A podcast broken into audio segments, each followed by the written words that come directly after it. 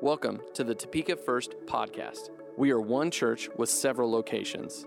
Our mission is to reach our community with the message of Jesus. If you would like to give to support this podcast and the ministries of our church, please visit topekafirst.com slash giving. Enjoy the podcast. Well, this morning we are going to continue on in our series uh, on the core. And uh, some of you wondered, probably wondered what happened to me. I haven't preached for like three weeks, it seems like. And Pastor Steve got to preach last week, and we had some others here. But we've had some good times and uh, some good uh, ministry. And in fact, last week we had we enjoyed uh, after Sunday service, we got to go down to the fellowship hall and, and have a, a nice meal together, and, and that was a good time. I hope you enjoyed it uh, we enjoyed it and, and filled the place up and just really, really had a fun time. And, and it's nice to be able to kick back and, and sit back for a little while. Uh, I was out on vacation this week, so, uh, so this is my first day back, and, and uh, so of course I was here last week, but we had fun too. Uh, you can ask my wife about her car. But anyway, so uh, let, us go on. We're going to finish uh, here on the core, and we're going to look at some very key things for us. And today we're looking at Christ the healer. Uh, I hope that through this message, and a new faith in Christ's power to be able to heal our disease, our body, our lives, uh, will, will in, encourage your heart. And we, we have to trust that as we stand in faith and in obedience to the Word of God, that, that healing will come to sick bodies. The Word of God tells us over in the book of Psalms, Psalms 103, verses 2 to 4, uh, it says, Praise the Lord, my soul, and forget not all his benefits, who forgives all our sins. And that's a wonderful one. That's a wonderful one. We know that our sins have been forgiven. To know that is wonderful. But he doesn't stop there. And he continues and he says, And heal all your diseases. And he doesn't stop there. And he says, Who redeems your life from the pit and crowns you with love and compassion. No better thing to know than we have been redeemed uh, from the pit, that we've been pulled out of where we were at one point in our lives. And He crowns us with love and compassion. This morning, we're going to lay a biblical foundation uh, for understanding Christ the healer, and we'll be dealing with two great areas of divine healing. And uh, we're going to look, of course, at the Word of God and how the Word of God speaks to us and uh, with healing, and also the laying on of hands as Scripture speaks. Uh, and uh, we're going to look in the Old Testament and the New Testament as we kind of walk through this together. And first, we're going to deal with the Old Testament, and we find a lady named Sarah and her husband named Abraham. And uh, God uh, gave this woman a gift. She had been barren, but God chose to minister to her life and bring healing for her and gave her a child. Now, uh, the Apostle Paul says in Romans chapter 4, verses 18 to 20, as he's looking back on what took place for her, he says this Against all hope, Abraham in hope believed and so became the father of many nations. Just as it had been said to him, so shall your offspring be. Without weakening in his faith, he faced the fact that his body was as good as dead since he was about a hundred years old, and that, his, that, and that Sarah's womb was also dead. Yet he did not waver through unbelief regarding the promise of God, but was strengthened in his faith and gave glory to God. Now we know the story. If you know the Old Testament, if you read it, and he, did, he had some challenges. He thought, well, maybe this was God's plan, and he walked through some things. And, uh, but then God said, no, you got to realize, son, that, that uh, Sarah is the one who's going to give birth to a child. And you are going to have a very special lineage through her. So here, this woman, Sarah, she's, you know, 25, right? No, not at all. Her and her husband, they're up there they are up there. They have to be 90s. He said, well, about 100 years old. So they have been around for just a little while. And Sarah was miraculously enabled to have a child. And God blessed her with a child. And God used his ability to heal in this case to prove that his promise to Abraham was real. wasn't fake, it wasn't a figment of, of their imagination. It was God's thing, it was what God set up. He was making good on his promise that he would make Abraham the father of many nations. But God was not willing to simply let Sarah simply be a spectator in what was taking place. He was going to prove himself to her life as well. And with this, the Lord healed Sarah so that she was able to bear children. And she gave birth to Isaac in her old age. And this healing in Sarah's life helped to sustain the messianic or the, the line of the Messiah, the line of the Christ, Jesus, who came to, to pay for our sins. And he, the scripture also tells us over in Hebrews chapter 11, verse 11, these words.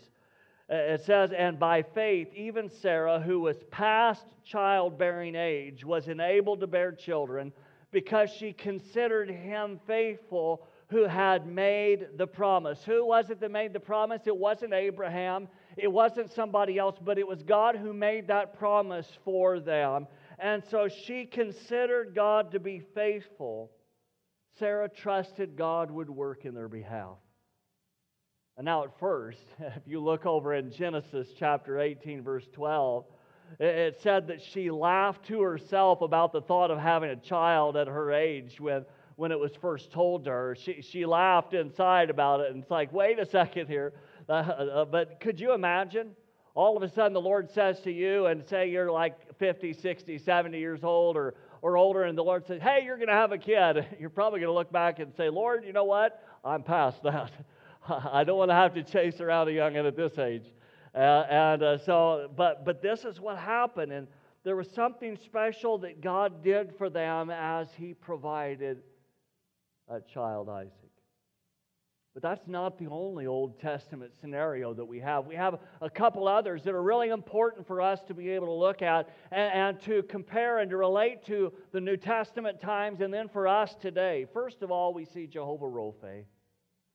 And you say, what is that? We're going to look at that. That's just, it's translated into English for us. But some would say that uh, Jehovah Rophe, the Lord who heals, some would say it literally means to make whole thoroughly.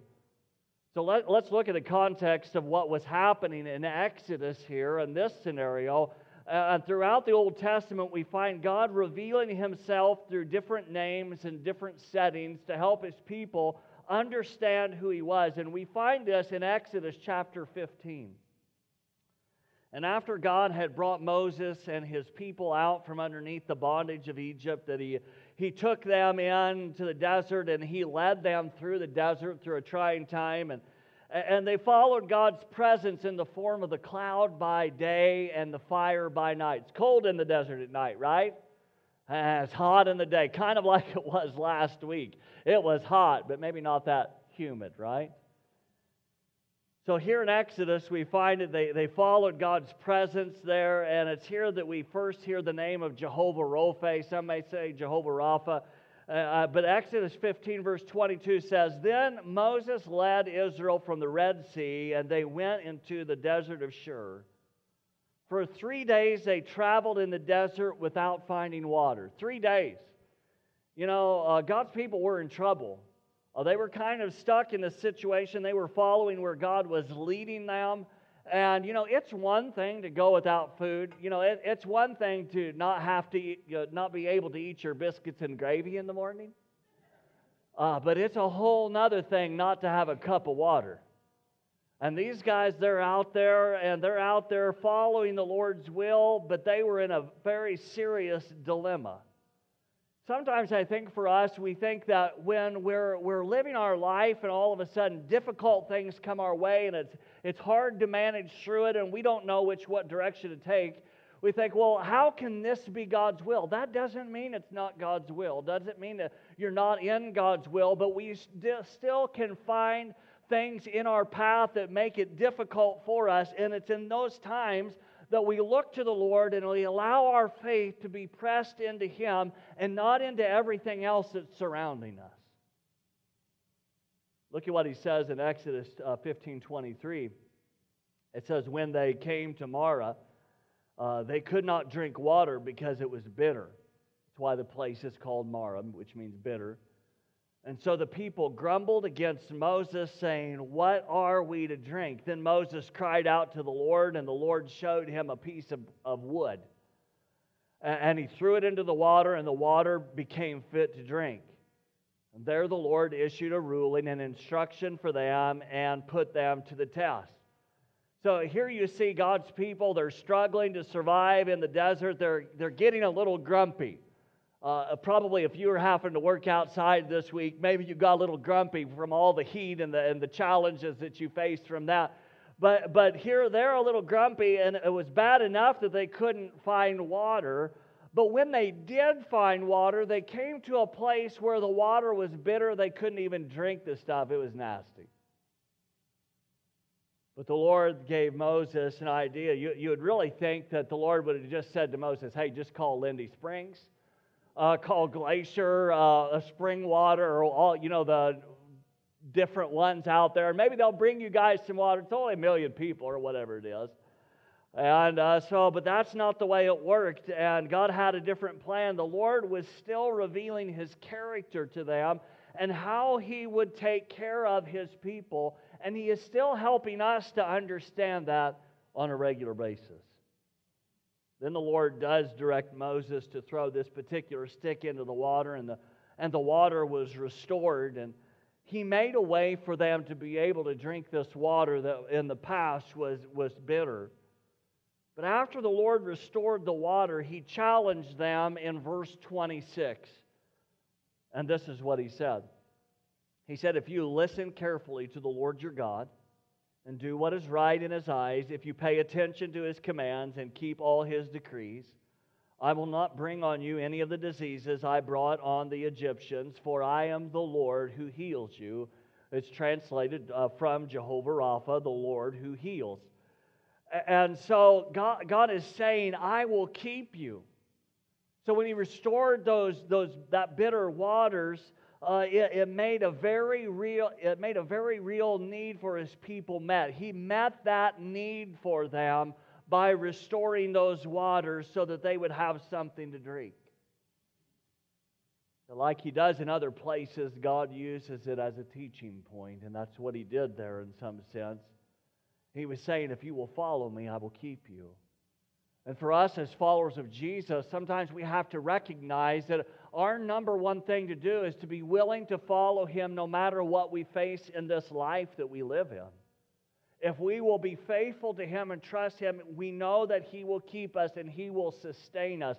He is good. He is still the Lord our healer. And He will sustain our lives and help us.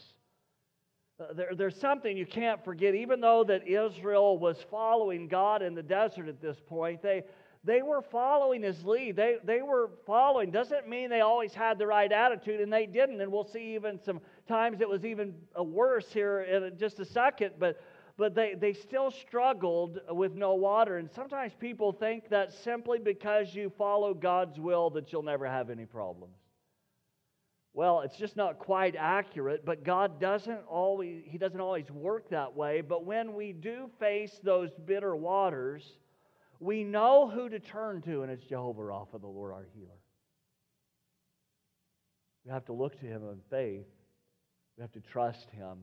We have to be willing to put our life in his hands because that's more important than anything. In the Old Testament, we find another significant account uh, that took place among God's people in the wilderness. It's not only uh, significant, it is important for every follower of Jesus. Uh, it's the account over in the book of Numbers, chapter 21. I know we don't have the, uh, the Bible up on the screen for you. You just have to pull out your phone or your a phone with your app or your, or your Bible. And I know we've been there a little bit already, but Numbers 21, verses 4 to 9, and we see here the bronze stake, snake. And uh, so here uh, it says this in verse 4 it says, But the people grew impatient on the way they spoke against God and against Moses. So, not just Moses, but they spoke against God here and, and said, Why have you brought us up out of Egypt to die in the wilderness? Remember, they had been slaves there in, the, in, in Egypt. They'd been slaves there, so they probably had what they needed, at least to the edge of it. And now they're out in the desert.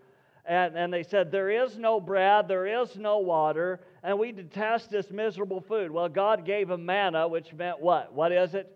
And uh, so then the Lord sent venomous snakes among them. This is a tough passage. They, they bit the people, and many Israelites died out of it. The people came to Moses. Why? Because they had sinned. They were sinning against God, and they spoke uh, poorly of him. And we sinned when we spoke against the Lord and against you. Pray that the Lord will take the snakes away from us. So Moses prayed for the people. And the Lord said to Moses, Make a snake and put it up on a pole. Anyone who is bitten can look at it and live. So Moses made a bronze snake and put it up on a pole. And when it, anyone was bitten by a snake and looked at the bronze snake, they lived, but they had to look at it. I doubt that Moses I doubt that Moses or any of God's people at that time really understood the significance of this moment and the act of putting that bronze snake on that pole that day and how significant it was. For them, really, they're probably dealing with the here and now. They're like, we need healed now. We, we need help now. We're struggling now. These snakes are coming at us. We know we messed up. We know we failed God. We know we missed the mark. We know we spoke evil against him and all of these things. But, but now what's going to happen? They, they needed relief, but their sins had found them out, and here they are. Uh, and uh, we are seeing the bridge to the New Testament and the New Covenant. As I said, Moses probably didn't fully get the long range significance of this act. Yet lifting up that bronze snake on the pole is considered a type of the coming Messiah of Christ. It doesn't mean that he was a snake, but it's a type. And in fact, these people could choose to look up to that pole in faith and live, or they could choose to turn the other way.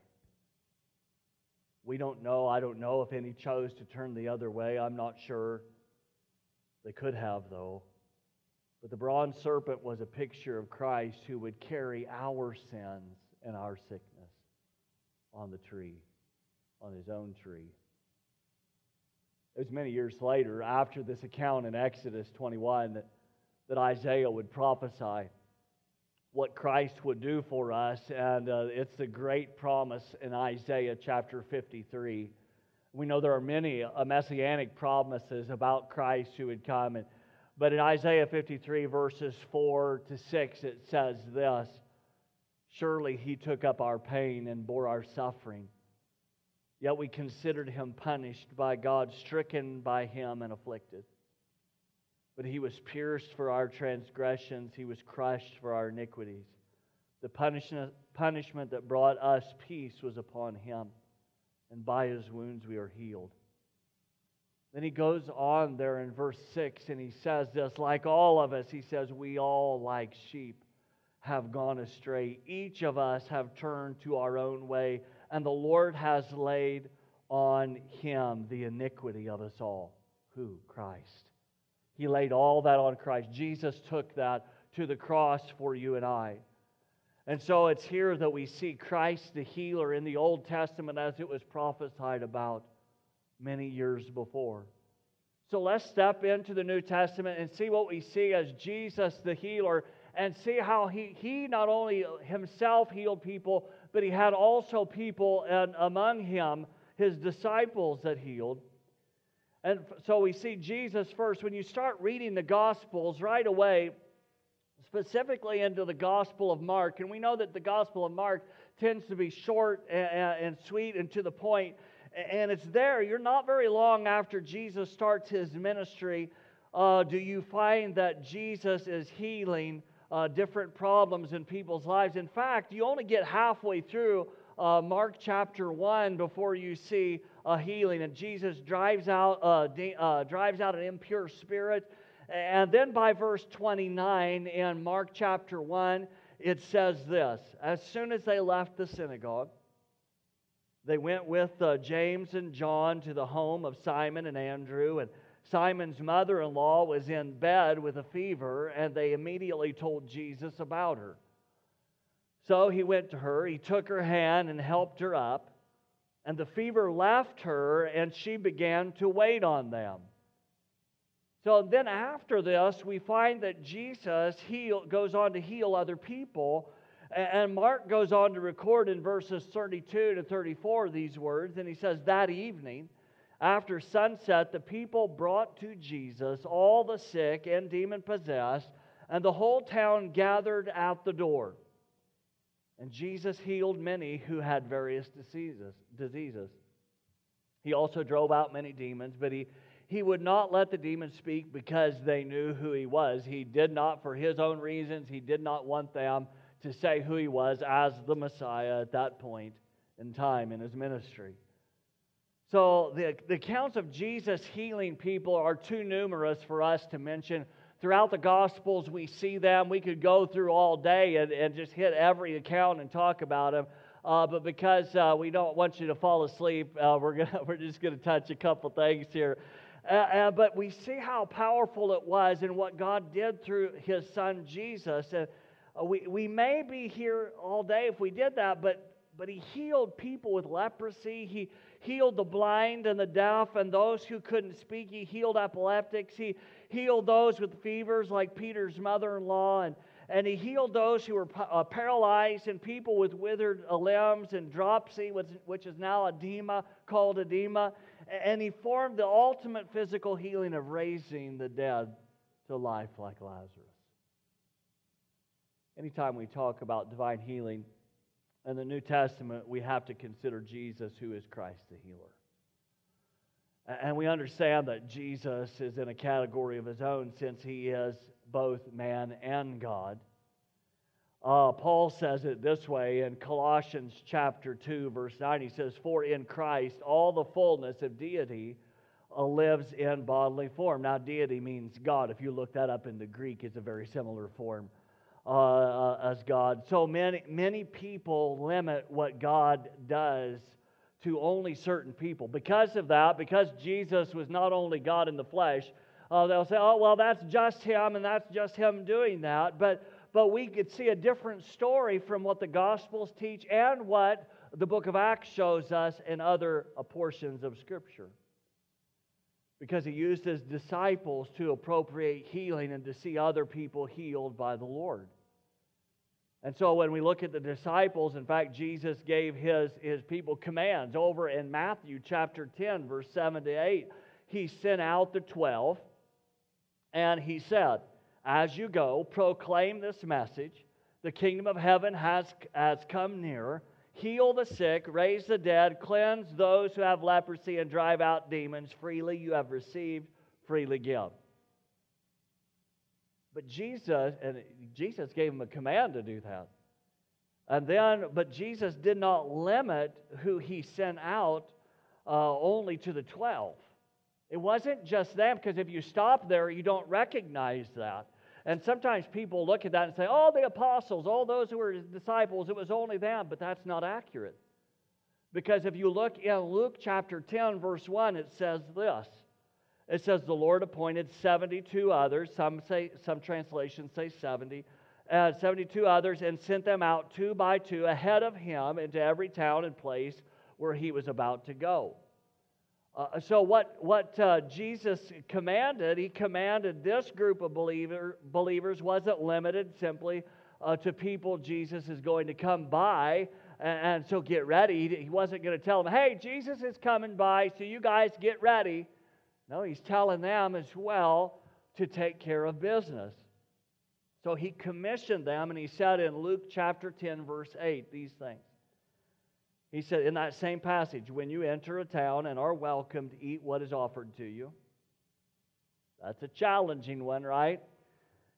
You don't. Uh, they're serving mac and cheese. You eat mac and cheese, right? That's a difficulty with. Okay, so verse nine, and he goes this, and he says, "Heal the sick who are there, and tell them the kingdom of God has come near to you." See, God was willing to work through people who are willing to be available to God. They were willing to, to give God an opportunity to heal. It wasn't just the 12 that later became apostles, except for Judah, Judas. Uh, then, he, then he commissioned dozens after that. And once Jesus was crucified, buried, and raised and ascended, he left the work to the Holy Spirit through the church. And remember, this building is not the church. We are the church of the Lord. It ha- this building, this is where we meet. Building or no building, we are the church. And God has given us a commission to reach into the world where we live. And if you think about that, in the beginning, it wasn't just the 12, it wasn't just the 72, because who was in the upper room? There was at least 120 from what we know up there that when, the, when the Holy Spirit came down on them and they were filled, and then they went out to do the work of the Lord. And so it wasn't just the 12, it wasn't just the big three, Peter, James, and John, it, wasn't just the 72, it wasn't just the 120. We look at the early church. The early church kept doing the work. We find some cases of people being raised from the dead. One of those happened in Acts chapter 9, verse 36 to 40. It says, In Joppa there was a disciple named, named Tabitha. In Greek, her name is Dorcas. Uh, but she was always doing good and helping the poor. About that time, she became sick and died, and her body was washed and placed in, a, in an upstairs room. Lydda was near Joppa, so when the disciples heard that Peter was in Lydda, they, they sent two men to him and urged him, Please come at once. Peter went with them, and when he arrived, he was taken upstairs to the room. All the widows stood, stood around, uh, around him, crying and showing him the robes and the other clothing that Dorcas had, had made while she was still with them. So here, the, these guys, you know, she is taken care of. She's ministered to some of the needs of the people there, and, and she has served, and, and now, now they're, they're upset. And then this is what Peter says in verse 40 here. Peter sent them all out of the room, and then he got down on his knees and prayed. Turning towards the dead woman, he said, Tabitha, get up. She opened her eyes, and seeing Peter, she sat up. So the, we see the things in the New Testament, what God was doing and how He was using His people and how He was working. And then we even find the Apostle Paul, he was preaching too long one time. Remember that? He was over in Troas, and, and we find him there. He was preaching and, and for a long time. And, and uh, Eutychus, one of the guys, he was sitting in the window on the up, upstairs and probably shouldn't have been sitting there.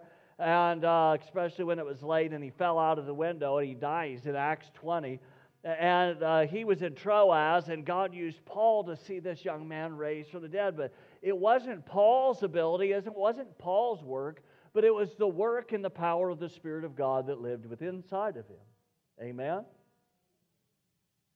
And so Paul wasn't even, uh, he wasn't, if you think about this, Paul wasn't even part of Jesus' earthly ministry. Have you thought about that? Think about that for just a little bit we don't even know if Paul ever saw Jesus before he was resurrected. We know that he met the resurrected Savior when he was coming down the road of, uh, to Damascus, and we met, he met the resurrected Savior there. But he wasn't part of the 12 if you didn't catch that. He wasn't there for that earthly ministry. I don't know if the Apostle Paul actually heard Jesus preach while he was doing his physical ministry on this earth or not. I'm not sure. Uh, maybe he did. I, I, don't know for sure. But the, the fact is, is here he wasn't even with them, but the Lord called him and he met him and he says, Hey, you're mine. It's no different than him coming to us today and saying, uh, You're mine. I want you to preach for me. It's not any different.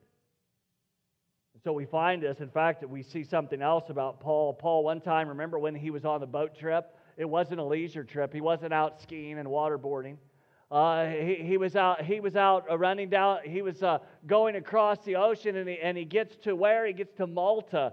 When he gets to Malta, something very unusual happens to him. It's, it's a little chilly.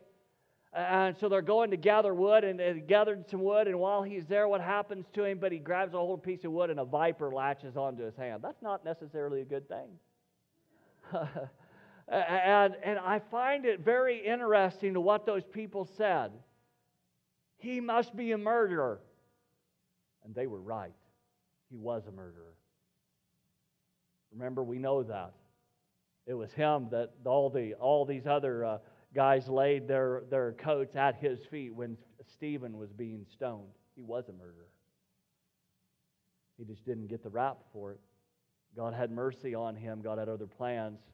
He He had a different kind of prison for him to go into. And what happened to him when he was bit by that lethal, lethal viper, he lived. He shook the viper off and he kept moving. We find, we find God doing so many different things. People were restored even, even uh, by a shadow that came across them. But you say, what about us? What about today for us? Like in the time of the early church, we need to apply our faith to what God has done for us. So, how do we apply our faith to His Word? Well, we do it by laying on of hands. We obey the Word of God and we give God that opportunity. We give God that opportunity to minister to us. Uh, when Pastor Pam was here and he told the story here a couple weeks ago, the missionary that I knew from Nigeria, by the way, he called me yesterday. Uh, called me and said, Hey, he made it back. And he said, Please greet everybody uh, for him. And, and uh, he was excited to be back. I got to talk to his wife. She was really happy that he got to come back home. and, but remember that story when uh, uh, Muhammad and his wife Binta, when uh, they come to faith, after, after he came to faith uh, in Christ, he had been a Muslim and uh, trusted the Lord. And his dad's like, you know, you know the story. He said, uh, "You sit here and drink this the cyanidic poison, or I'm going to cut your throat." You have the option. His own dad, and then I didn't know much more about him, except for being in town there for a while uh, when I was there, and then come to find out when Pam was here that he said now he's in Taraba State uh, in the eastern side preaching the gospel, and which I was excited about to know after 20 some years that he's doing that. But where did he get the idea that God could keep him? Because he had heard the word of God, you shall drink no deadly poison, it shall not harm you. Out of Mark 16.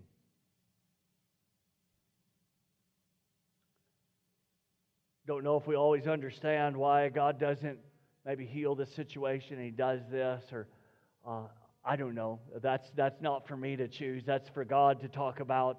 Uh, and we don't always know but what we do have to understand is we need to seek him and put our faith and our trust in him.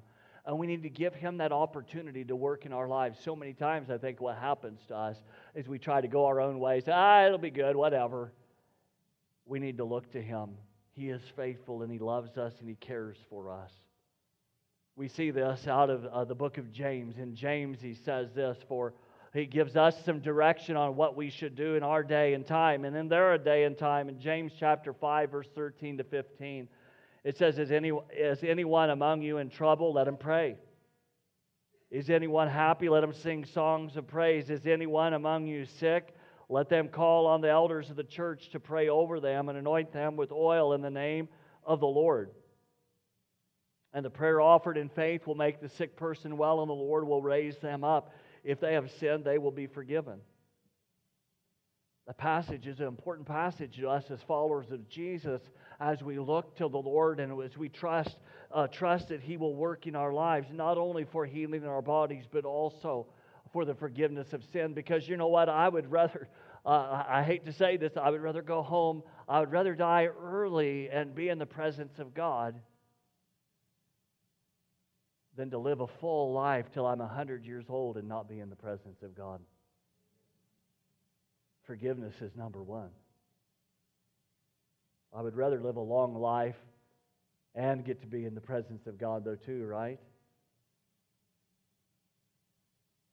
That laying on of hands is that point of contact. It's that bridge from the visible to the invisible. It isn't something that we've created. It's not something that we've drummed up. It's not something that we've made up, but it's a direction of God's Word, and it's very old. It's been around from the very beginning. And this point of contact is not only a bridge to what God wants to do, but it's also a way that you can express your faith in Christ the healer. As we place our faith in Christ, uh, we can trust that He will restore us. Some may wonder, well, if we pray once, should I pray again? Sure, keep asking. There's nothing wrong with that. Sometimes people give up. They say, "Well, you know, I don't know. I don't see any. I don't see any change." But if you look at Sarah's life, God gave the, uh, Abraham a promise, and that promise was for decades. And then finally, when when the, when the thing starts coming to pass, then it was another year before she had this promised child. In Matthew chapter 7, verse 1 to 11, Jesus said this He said, Ask and it will be given to you. Seek and you will find. Knock and the door will be open to you. For everyone who asks receives, the one who seeks finds, and to the one who knocks the door will be opened. This verse 9 is a very important verse here. Which of you, if your son asks for bread, we'll give him a stone? Or if he asks for a fish, we'll give him a snake? Jesus is saying, not a chance. If you then, though you are evil, what? We're sin, we have sinned, we fell short of God's glory. That's what he's talking about. If you know how to give good gifts to your children, how much more will your Father in heaven give good gifts to those who ask him? God gives good gifts to those who trust him. We simply need to trust him and ask in faith. Give him that opportunity. We leave the results in his hand. We put that in his hands, but we ask him in faith, and we don't have to stop asking until we see our answer. You, as a follower of Christ, are an extension of his arm. This is another part of that, friends. You, as a follower of Jesus, are an extension of his arm. As Jesus has said, As the Father sent me, so I send you. We're an extension of Christ into this world that we live in. He also calls us to minister His grace to one another in faith.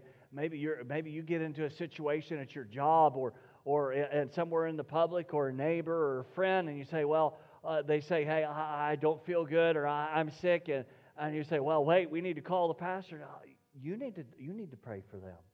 You're an extension of the Lord Jesus if you are a follower of Jesus. If you put your faith in Him, you too can lay hands on them and trust God. Doesn't mean you have to get all get all evangelist on them and like, wait a second and throw your hand. No, you can just put your hand on their shoulder if you have to. God is not limited by that. We need to open our hearts and allow God to work through our lives. We need to bring God back into the marketplace. Friends, we live in a broken and a dying world. And if they don't hear it from you, they will not hear it from anybody. Well, they may hear it from the internet. And who knows what they're going to hear on that thing? Huh. You see some really weird stuff out there. We need to make sure that we know what the Word of God says. You say, "Well, I don't know very much." Well, look at look at Peter. You may you may say, uh, uh you may say, "Look, I messed up. I, I've messed up since I came to faith." Look at Peter. He denied the Lord three times before he was being crucified right in front of everybody around there. Three times he denied him and even cursed over the deal. But what happened? He came back and made that right with the Lord. And look how God used his life. That's for each and every one of us as followers of Jesus. One person's not better than another. We're just followers of Jesus, and we all need Him, and we all need His power. We all need His presence. We all need His grace working in our lives, and we all need to be able to offer that to others in the workplace, in the world. Doesn't mean it needs to take away from your job and those kind of things so you can still be a person of ethics. It's to understand that stand up, standing up, upright, standing citizen there for them. But as we wrap this up this morning, James said it this way. In verse 14, he said, Is anyone among you sick? Then let him call on the elders of the church to pray over them and anoint them with oil in the name of the Lord. Maybe it's you that need prayer for that you're sick, not feeling the greatest. Maybe you need a touch from God. Or maybe you're, maybe you're asking God for healing in your life, or maybe you just want Him to work in the life of other people. Maybe that you need to be willing to step out of your comfort zone, not only in here, but in the world out there, to be able to reach out to someone else and say, Can I pray for you? Be willing to step out in faith, trusting God to give you that good gift that He has to offer to you. Would you stand with me this morning? I want to pray with you this morning, and our prayer teams are going to come. And as they come, our, our uh, worship team is going to lead us in this uh, last song before we're dismissed this morning. And I, I want to just challenge you if you need the Lord's help, you need His healing in your body, then we'll be glad to pray with you. Jody and I will be up here, and the other prayer teams will be up here as well. let's look to Him in faith. Let's look to Him in trust. Let's ask Him to work in our lives because you know what? If you ask for bread, He's not giving you a stone. If, if you ask for a fish, he, He's not giving you a snake. He loves you and He cares for you. Father, we pray this morning that you would help us, that you would help each and every one of us as we look to you this morning. We recognize our need for you. We ne- recognize our need for redemption, for forgiveness, for hope. Lord God, we recognize that without you we have nothing, but through you we have everything that we need, Lord. Father, I pray for those who are yet to place their faith in Christ here in this, in this room. I pray that you would help them, that they would be able to step out of that comfort zone and faith and say, Lord, I welcome you into my heart. I ask you to forgive me and come into my life. Father, you have a plan for them. You have a plan, you have hope for them to offer to them this morning. Father, I pray that you would do a work in each one here. In Jesus' name, amen.